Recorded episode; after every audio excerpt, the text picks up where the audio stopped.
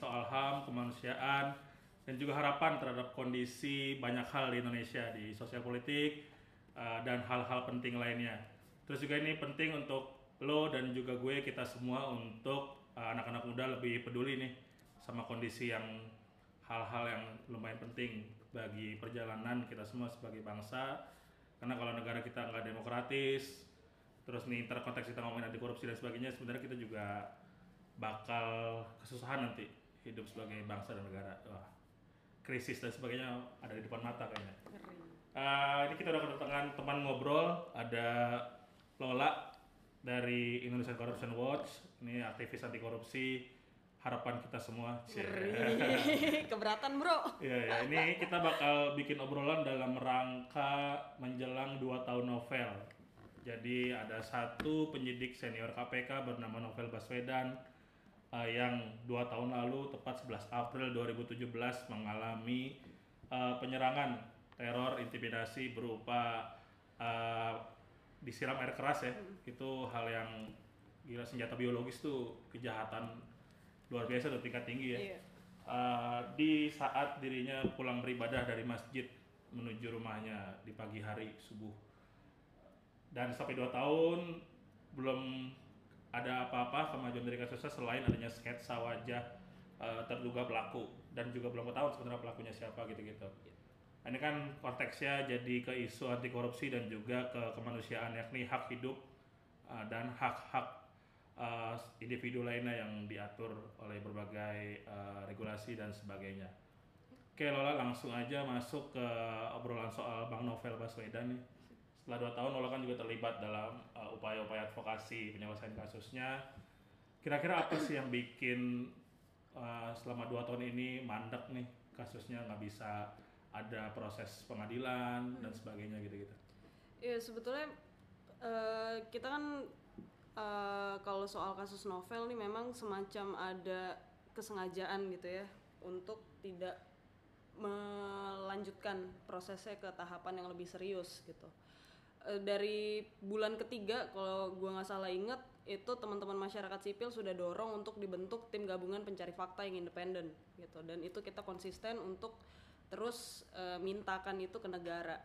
Nah em, setelah hampir eh, ya hampir dua tahun lah ya karena kan per per Januari kemarin tuh kalau nggak salah eh, eh, dibentuklah akhirnya tim yang beranggotakan orang-orang yang diduga terkait sebetulnya dengan penyerangan gitu. Nah ini kan jadi menarik karena kita bukan mau nggak mau ya tapi semacam menguatkan dugaan bahwa karena itu sudah menuju eh, debat pilpres ketika itu eh, sehingga banyak orang yang kemudian mengasumsikan jangan-jangan tim ini dibentuk karena eh, takut ditagih Politis, ya? gitu ya. Betul Eh, apa namanya karena takut ditagih ketika eh, debat gitu kan. Nah eh, jadi kalau sebelum kita bicara soal akhirnya tim ini dibentuk meskipun bentuknya juga masih sumir gitu ya bukan bentuk seperti yang kita harapkan dalam jangka waktu hampir 2 tahun sebelum bulan Januari 2019 ini itu juga prosesnya mandek banget menurut gua. Eh, karena apa karena terlalu banyak pihak yang berkepentingan. Jadi eh, setelah akhirnya eh, novel kembali ke Indonesia, mulai beraktivitas lagi, mulai lebih banyak menetap dibandingkan ketika dia dirawat secara intensif di Singapura, itu kan sebetulnya pelan-pelan mulai ada tabir-tabir yang terbuka gitu. Yang eh, ternyata kalau ditelusuri lebih lanjut ada dugaan berkaitan dengan eh, salah satu petinggi polisi misalnya. Bahkan bukan cuma salah satu tapi kalau menurut penga- pengakuannya novel kan ada beberapa jenderal yang diduga berkepentingan dengan eh, penyerangannya dia waktu itu gitu. Dan itu yang kemudian juga semakin menguatkan. Jangan-jangan memang negara sengaja tidak mau mengungkap itu karena memang ada dugaan keterkaitan orang-orang yang sampai sekarang masih eh, duduk di eh, pucuk-pucuk pimpinan eh, lembaga tertentu. Nah, gitu. Jadi analisisnya begitu ya. Eh, analisisnya eh, otak penyerangan eh, ada di tubuh jenderal-jenderal polisi sehingga walaupun ini ranahnya kepolisian untuk menegakkan proses hukum dan sebagainya, makanya hal itu yang bikin jadi nggak selesai nih kasus Iya, sampai jadi sekarang. ya. semacam mandek karena eh, ini pernyataan juga sebetulnya kan sudah banyak dikutip oleh media gitu ya bagaimana kemudian eh, novel sendiri dalam berbagai kesempatan dia sampaikan itu gitu yang jadi menarik kan eh, ini semacam me- apa ya mengungkapkan bahwa sudah sefrustrasi itu gitu dia kan korban nih Eh, Pak Novel ini kan korban dari kondisi yang sebetulnya dia juga itu bukan dia diserang secara personal itu kan dia diserang karena dia adalah penyidik ya. persis Eh, dia diserang karena dia penyidiknya sehingga KPK dia punya background latar belakang kenapa akhirnya dia disiram Betul gitu. Ada konteks, ada konteks yang kuat di situ. Ini serangan bukan serangan personal, bukan karena misal gitu ya, novel ngutang terus akhirnya orang yang diutangin Ya, nggak karena suka. bisnis online Misal. bisnis online hijab Iya, hijab. gitu-gitu kabarnya Iya, bukan karena itu gitu, tapi ya karena memang ada ada identitas lembaga yang melekat sama novel dan itu tidak bisa dilepaskan gitu. Itulah kenapa kemudian ini jadi penting dan itu juga e, bisa dilihat sendiri dari bagaimana akhirnya novel e, setelah rasanya juga kita bisa paham lah secara manusiawi juga pasti frustrasi gitu kan. Ini sebetulnya bisa diungkap dengan jelas kalau memang ada niat, tapi ternyata nggak ada gitu. Nah jadi sampai titik di mana akhirnya ya eh, salah satu media untuk eh, apa namanya mengungkapkan kondisi yang terjadi itu adalah eh, dengan menyampaikannya ke publik gitu. Makanya jadi kalau gue sih membayangkan eh, kondisinya adalah ya semacam karena sudah tidak bisa maju lagi jadi dia harus cari cara lain gitu. Nah, Nah, salah satunya kalau proses penyelesaian kasusnya sudah se rumit itu karena dugaan pelakunya adalah polisi, sedangkan untuk penyelesaian kasus harus ada di tangan kepolisian. Gimana emang ada ruang mekanisme penyelesaian seperti apa lagi yang tersedia untuk kasusnya No- Novel Baswedan ini? Nah sebetulnya eh, kalau dari informasi yang eh, juga sudah disampaikan oleh teman-teman kuasa hukum ketika kita eh, memperingat mem- ini sedih banget sih sebenarnya pakai bahasa ini tapi ketika kita mengingat kembali sudah 700 hari pasca penyerangan novel itu dan belum ada kejelasan itu kan teman-teman kuasa juga sudah sampaikan bahwa eh, pada bulan gue agak lupa sih tapi sekitar akhir tahun lalu mungkin November mungkin Desember itu kan teman-teman koalisi masyarakat sipil juga sudah melaporkan eh, dugaan adanya obstruction of justice kita sebutnya atau penghal- upaya penghalang-halangan proses hukum. Yang di mana eh, logika yang mau kita bangun atau konstruksi argumentasinya adalah novel itu balik lagi dia diserang karena ada dugaan itu terkait dengan kerja yang dia lakukan di KPK gitu. Nah jadi apa pun kerja yang sedang dilakukan oleh novel itu yang dalam kapasitasnya sebagai penyidik itu harus ditindaklanjuti karena perbuatan penyerangan itu menghalangi akhirnya proses hukum dari kasus yang sedang disidik novel gitu.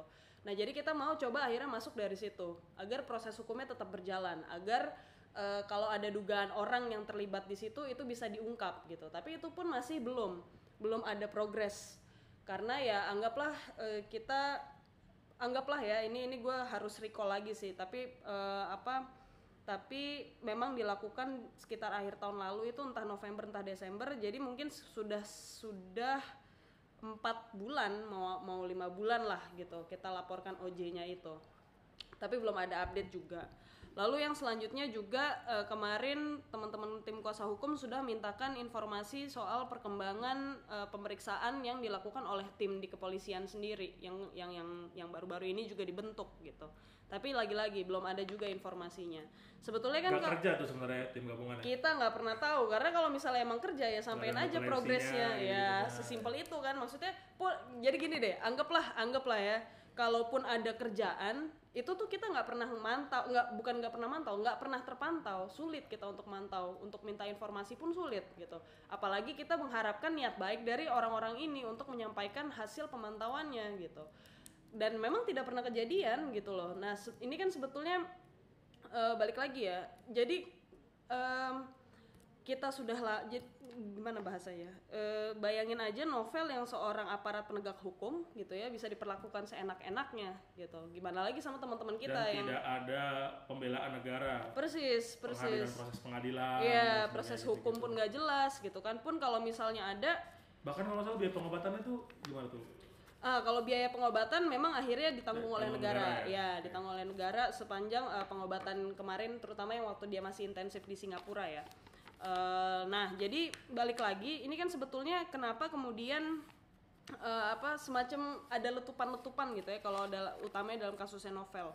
dulu waktu habis tiga bulan pertama eh, masuk ke enam bulan hampir setahun pertama kemudian dibentuklah hotline ya kan di, eh, di dibikin ini yang tahu ya silakan. yang setelah dan tadi lu coba nelpon tapi nggak ada respon ya persis nggak ada yang ngangkat gitu itu kan setelah sketsa wajah itu muncul dan bahkan sketsa wajah itu juga jadi kan itu media juga sudah sudah sempat mengidentifikasi kan ada media nasional yang apa namanya yang juga mencoba untuk mengumpulkan informasi alternatif dalam arti di luar dari yang proses hukum yang eh, resmi dilakukan kepolisian ya ternyata nggak beda-beda jauh juga gitu. Jadi bayangin media yang sebetulnya nggak punya eh, tanda kutip ya yang kekuatannya nggak punya se-enforce eh, apa sih bahasanya? Yang nggak seotoritatif lah nggak seotoritatif lembaga penegak hukum aja bisa ngumpulin informasi yang cukup detail gitu. Tapi kalau lembaga penegak hukum sebagus kepolisian itu nggak bisa gitu. Bahkan prosesnya lama banget. Padahal kalau misalnya kita mau banding bandingin gitu kan dulu banyak banget alasan kayak oh ya ini CCTV-nya nggak jelas. Bos waktu yang kasus eh, Pulau Mas aja itu CCTV juga bukannya jelas-jelas amat gue yakin malam juga ya kan? malam gitu kan. Dan apa namanya itu jadi kita sih menangkapnya kayak lu kok lu kayak mengada-ada ya? Padahal kita paham betul bahwa kepolisian tuh punya infrastruktur yang kuat untuk eh, penanganan perkara gitu. Apalagi kalau untuk eh, pidana-pidana umum. Kasusnya novel ini kan sebetulnya pidana umum. Dia jadi sangat spesifik jadi sangat menarik karena yang diserang novel gitu. Tapi kan bentuk pidananya adalah penganiayaan misalnya penyerangan. Itu kan sebetulnya bentuk pidana umum yang sebetulnya kepolisian udahlah. Itu tuh udah makanan sehari-hari kepolisian apalagi reskrim tapi kok sulit sekali gitu. Sampai akhirnya harus dibentuk tim yang independen tapi juga nggak independen gitu. Ka- eh, jadi kalau gue sih membayangkannya letupan-letupan itu muncul cuma untuk membayar secara formil gitu ya tanda kutip membayar secara formil tagihan publik gitu. Jadi ketika kita nagih mana nih progresnya? Baru deh dibikin gitu. Ntar kalau misalnya kita nggak nggak konstan nggak konsisten lagi nagihnya mungkin hilang lagi dilupain lagi Ya, ntar begitu polisi kita kan emang lagi disorot banyak nih ya selain Iya, bener. selain gagal untuk ya sejauh ini gagal untuk menuntaskan kasusnya Novel Baswedan terus juga dalam hal netralitas di pemilu Hmm. 2019 juga berantakan gitu-gitu Hmm, ada whistleblower soal upaya mapping di lapangan dan sebagainya Eh, kira-kira re- upaya reformasi Polri yang untuk Hmm. semakin demokratis dan berjalan sebagaimana fungsinya itu bacaan lo gimana nih? Wah agak berat sih gue jujur gue bukannya yang paham betul ya eh, soal internalnya kepolisian soal proses hukum yang di kepolisian secara normatif tahu gitu. Nah eh, kalau secara umum gue mau bilang begini polisi ini kan sangat otoritatif terutama yang sangat definitif gitu ya itu kan soal eh, penegakan hukum sebetulnya. Nah gue membayangkan kalau misalnya selama ini masih banyak keluhan soal eh, bagaimana proses hukum itu sulit sekali diidentifikasi kalau di kepolisian. Kayak LBH Jakarta tuh punya tuh catatan soal berapa banyak eh, per tahun kasus yang hilang gitu ya, yang dalam tanda kutip tidak ada kejelasan informasi, tidak ada perkembangan, tidak Padahal diberitakan. unitnya udah sampai ada di level Polsek, kecamatan, ya. udah gitu polsubsek. Iya, Waduh, iya, udah kecil banget kecil banget, iya udah. Tapi tetap aja tidak bisa. Betul, banyak banget kasus yang nggak nggak jelas gitu jentrungannya. Sampai bikin klub bola. ya. Nah jadi kalau gue sih ngebayangin kalau mau coba eh, kita bicara misal soal reformasi di sektor penegakan hukum aja bukan cuma kepolisian lah kepolisian kejaksaan itu sebetulnya kalau gue membayangkannya eh, salah satu pintu masuknya adalah melalui reformasi KUHAP kita undang-undang hukum acara pidana gitu yang mana sebetulnya kita sudah punya de- eh, tahun 81 kalau nggak salah KUHAP kita tuh Nah, cuma kan eh, itu pun masih banyak masalah gitu. Eh, diduga masih banyak eh, pelanggaran hak tersangka, eh, apa namanya eh, kuas- eh, otoritas negara masih terlalu besar melalui aparatnya dengan kuhap yang eh, seperti itu gitu. Nah, makanya kalau gue membayangkan mungkin memang sudah saatnya kita melakukan reformasi upaya penegakan hukum lembaga penegak Walaupun kalau hukum. secara simbolik misal ganti Pak Tito dengan jajarannya itu juga nggak ngaruh sebenarnya walaupun emang performa ini periodenya Pak Tito Karnavian dan kawan-kawan berantakan sebenarnya. Iya, kalau bicara soal eh, anti korupsinya ada sih beberapa hal yang cukup perlu diapresiasi gitu ya. Kayak misalnya meskipun ya lagi-lagi masih tatarannya administratif. Tapi eh, kalau misalnya itu bisa disebut sebagai capaian, oke lah kita sepakati saja itu sebagai capaian. Misal dia sudah mewajib eh, mewajibkan eh, anggota Polri yang mau naik jabatan itu harus setor laporan harta kekayaan gitu. Sebagai syarat administratif memang, tapi paling tidak eh, capaian yang selemah-lemahnya iman udah dapet deh gitu Walaupun nggak diaudit juga tuh kayaknya. Iya, dan karena memang itu ada masalah juga sama undang-undangnya sih. Karena KPK sendiri dia nggak akan bisa, bukan nggak akan bisa, dia nggak punya kewenangan untuk melakukan verifikasi informasi gitu, termasuk data-data yang sudah disetor. LHKPN itu akhirnya jadi bunyi setelah ada kasus gitu. Oh ternyata LHKPN-nya laporannya nggak sesuai ya gitu. Tapi kalau misalnya lo lapor kayak SPT pajak dah misal nih, lo nggak melaporkan dengan sungguh-sungguh, lo nggak melaporkan dengan jujur, itu kalau misalnya diketahui kemudian tapi lo nggak melakukan pidana korupsi misalnya itu juga nggak bisa diapa-apain. Itu baru bisa ke- kepake misalnya kalau dalam kasus korupsi itu setelah ada misalnya oh ya ada suap dia masuk dulu dari kasus suapnya baru dia mundur tuh. Oh iya ternyata LHKPN-nya tidak dilaporkan dengan eh, jujur. Tapi atas laporan yang tidak jujur itu pun dia tidak bisa dikenakan pidana korupsi gitu. Pun kalau mau dikenakan mungkin eh, pemalsuan dokumen gitu kan. Itulah.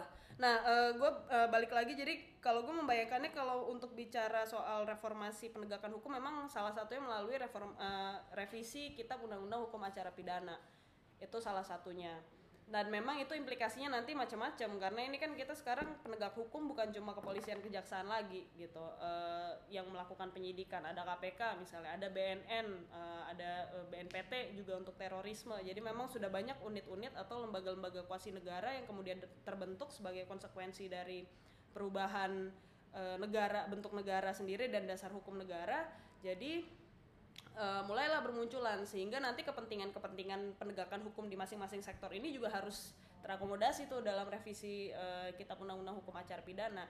Nah cuma gue membanding eh, membayangkan karena memang yang paling kuat strukturnya dan sampai kayak tadi yang lu ceritain deh eh, strukturnya sampai ke bawah banget gitu ya sampai ke tingkat kecamatan itu memang kepolisian gitu. Kejaksaan ya setelahnya lah karena kan dia biasanya cuma sampai level provinsi atau kabupaten kota gitu ada kejaksaan negeri tapi yang memang sampai bawah banget itu kepolisian. Dan karena kepolisian itu secara mandatori gitu ya dari undang-undang dari eh, dari eh, konstitusi sendiri dia adalah lembaga penegak hukum dia jadi harus yang harus yang jadi gini yang jadi salah satu sorotan penting dengan eh, terkait dengan kepolisian adalah proses penegakan hukumnya gitu. Nah jadi kita harus masuk ke reformasi di bagian itu dulu baru kemudian nanti kita bicara misal soal eh, registrasi identifikasi kendaraan bermotor misalnya terus eh, izin keramaian dan lain sebagainya. Tapi menurut gue tetap harus masuk dari penegakan hukum dulu kalau untuk kepolisian dan kejaksaan. Sip, oke setelah panjang lebar bahas soal kasus Bang Novel dan gimana performa kepolisian hari-hari ini, kayaknya penting juga kalau untuk dibahas soal uh, isu anti korupsi di kedua kontestan yang mau ikut Pilpres 2019 nih. Kemarin kan udah dibahas juga di debat yang bahas soal anti korupsi, yang satu uh, klaim kalau sekarang jauh lebih baik dibandingkan era 20 tahun lalu. Terus yang satu juga ngasih solusi peningkatan gaji bagi ASN untuk era supaya nggak korup lagi padahal temuan ICW uh, banyak banget ribuan ASN yang Iya. korupsi bahkan nggak diputus gajinya Iya. walaupun udah jadi terpidana di tahanan dan sebagainya gitu, Iya.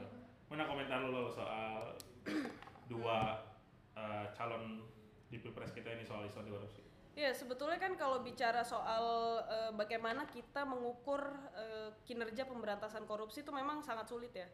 Harus diakui eh, kalau ada kalaupun ada metodologi yang diakui eh, secara umum saja itu memang kita masih lihat di IPK atau indeks eh, persepsi korupsi gitu yang eh, tiap tahunnya di- di- dikeluarkan oleh eh, Transparansi Internasional.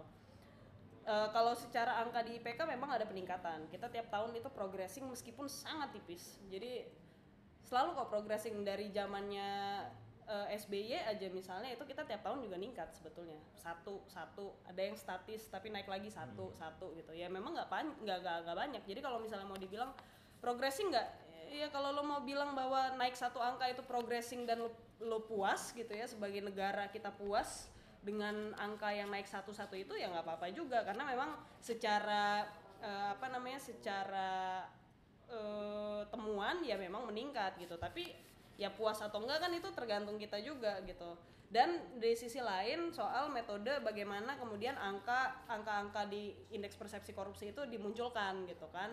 Itu kan sebetulnya kalau yang gue pahami bisa jadi gue keliru ya. Tapi kalau dari eh, apa namanya eh, hasil pemantauan IPK itu yang pernah gue baca dia kan memang karena dia persepsi dia semacam survei jatuhnya dan banyak dilakukan oleh eh, di sektor bisnis gitu. Dia ingin melihat bagaimana sih is of doing bus- berbisnis, ya. ya is of doing business kan istilah kerennya tuh is of doing business di Indonesia seperti apa sih perizinan sulit nggak bagaimana pungli segala macam nah gitu jadi eh, bahwa kita progressing iya ya naik satu satu satu tiap tahun kan itu Dan progressing kalau nggak ya. salah kan gue pernah dengar pemaparan dari KSP eh, dari Prof Yanuar kalau targetnya sebenarnya 50 di tahun 2019 dan nggak kesampaian. kan, Hmm, ya ternyata. jauh masih 13 angka di bawah di bawah target ya eh, makanya pertanyaannya kita sudah memahami belum sih sumber permasalahannya korupsi itu di Indonesia kan itu sebetulnya Ka- karena kalau menurut gue gini eh, kondisi korupsi yang masih sangat merajalela itu sebetulnya hanya akibat dari suatu sebab besar yang belum diselesaikan dari dulu. Apa tuh? partai politik. Oh, terutama pembiayaan parpol ya. Jadi pembiayaan kampanye. Gue gua eh, gua eh, apa namanya membicarakan ini secara umum aja. Tapi kalau misalnya kita mau lihat dan ini gue udah sampaikan juga sih beberapa kali. Kita mau lihat nggak ada sebetulnya di antara eksekutif yudikatif ya apalagi legislatif lah. Itu yang lepas dari eh, kuasanya partai politik gitu. Lo mau bicara siapa? Hakim agung. Lo mau bicara siapa? Hakim MK. konstitusi ya itu Ketua kan semua komisioner KPK. komisioner KPK semua kan lewat proses di DPR minimal. Atau misalnya kalau eh, hakim konstitusi DPR itu sudah dijatahin tiga Mahkamah Agung sudah dijatahin tiga. Pemerintah sudah dijatahin tiga gitu. Sembilan hakim konstitusi itu semua adalah perwakilan dari masing-masing lembaga gitu. Jadi bahkan untuk lembaga yang katanya adalah untuk pencarian keadilan saja itu sebetulnya sudah tidak sudah tidak se seimparsial itu gitu. Karena mereka adalah perwakilan kepentingan gitu. Yang bisa kita kontrol kan sekarang akhirnya bagaimana proses seleksi dilakukan misalnya di di di DPR itu ya yang terakhir kan dua hakim yang terakhir itu akhirnya yang terpilih incumbent lagi itu juga kan eh, ya karena menurut kami sendiri itu lebih banyak eh, proses politiknya dibandingkan proses non politik gitu Em, itu. Jadi eh, partai politik tuh menurut gue jadi salah satu biang keladi sih dari tidak tidak berjalannya eh, proses bernegara yang baik Dan di kejadian Indonesia. ya ada hakim MK dari Parpol Patrialis Akbar. Ya, itu kan Keciduk akhirnya ya. keciduk. Sebelumnya juga Akil Mohtar keciduk gitu. Jadi ya ya sebegitunya gitu. Kita sulit sekali mau dibilang eh, birokrasi ya. Birokrasi juga dia menteri semua itu kan perwakilan partai politik, kepentingan partai politik gitu. Atau ya paling enggak kepentingan yang punya afiliasi dengan partai politik. Jaksa Agung kita Jaksa Agung kita itu sebelum jadi eh, sebelum akhirnya dia dipilih jadi Jaksa Agung, ditetap apa, dilantik jadi Jaksa Agung, dia itu udah tinggal nunggu pelantikan jadi anggota DPR dia sebenarnya tuh, udah terpilih dari Nasdem gitu kan. Jadi ya Jadi emang untuk menjalankan roda- roda-roda politik di Parpol tuh emang ya gue minjem istilahnya Fahri Hamzah aja nih butuh oli ya berupa uang yang didapetin dari dari proses-proses kotor gitu ya. Apa Ya, gimana nih? nah, Separah itu kan untuk akhirnya bisa berinteraksi di Parpol? sialnya memang itu gi- gimana ya gue mau bilang bahwa itu juga dibentuk karena regulasinya mem- mem- memungkinkan itu terjadi gitu jadi kalau kita mau bicara kan kalau kita bicara Indonesia adalah negara hukum gitu kan semua harus berjalan sesuai dengan peraturan hukum yang berlaku ya eh, kondisi yang sekarang ini adalah implikasi dari banyak proses yang eh, yang lebih mementingkan ya kepentingan di luar kepentingan negara sih menurut gue atau kepentingan publik lah gitu. Jadi eh gue bahkan sampai di titik di mana gue bingung sendiri gitu. Kita harus kita udah tahu nih misal kita sudah sepakat lah eh, bahwa pa- eh, partai politik dan mungkin sistem politik to some extent itu jadi sumber masalah. Tapi kita mau mulai per- eh, perbaikannya dari mana gitu. Karena ya yang nentuin kok isi dari undang-undang itu sendiri ya orang-orang ini gitu. Yang yang kita mau bilang nggak bermasalah juga bermasalah yang mau kita bilang bermasalah nggak semuanya bermasalah. Atau mungkin karena belum nunggu giliran aja gitu kan kayak arisan gitu. PSI menjawabnya dengan untuk itu adanya parpol baru. Ah, Eh, gimana lo mau menyikapi eh, ya kan ada empat partai baru nih yang mau ikutan 2019 ada PSI, Berkarya, ada ya. Garuda dan Perindo ya. Let's say dari keempat itu ya yang backgroundnya masih agak lumayan oke walaupun ada satu nama atau beberapa nama di dewan penasehatnya juga ada kas itu itu soal korupsi gimana menurut lu soal gagasan-gagasan itu gitu perlu wajah baru di DPR yang hari ini diwakili oleh PSI untuk Partai bisa gitu ya. mengubah banyak hal gitu. Ya sebetulnya gue paham sih, maksudnya gini, kita juga eh, kita kan sudah muak ya ketika eh, apa namanya yang isi parpol-parpol yang yang di luar eh, apa ya anggaplah eh, kayak dulu misalnya ada Nasdem gitu kan Demokrat ada pokoknya kan semua parpol yang sekarang akhirnya jadi parpol tua ini juga pernah muda parpolnya ya. Tapi ya isi orang-orang tua juga gitu kan ya Surya Paloh lah ya. Sekarang tiba-tiba ada si eh, Hari Tano gitu kan eh, apa namanya eh, terus berkarya lagi datang-datang Tommy Soeharto gitu kan. Oke ini mimpi buruk dari mana sih?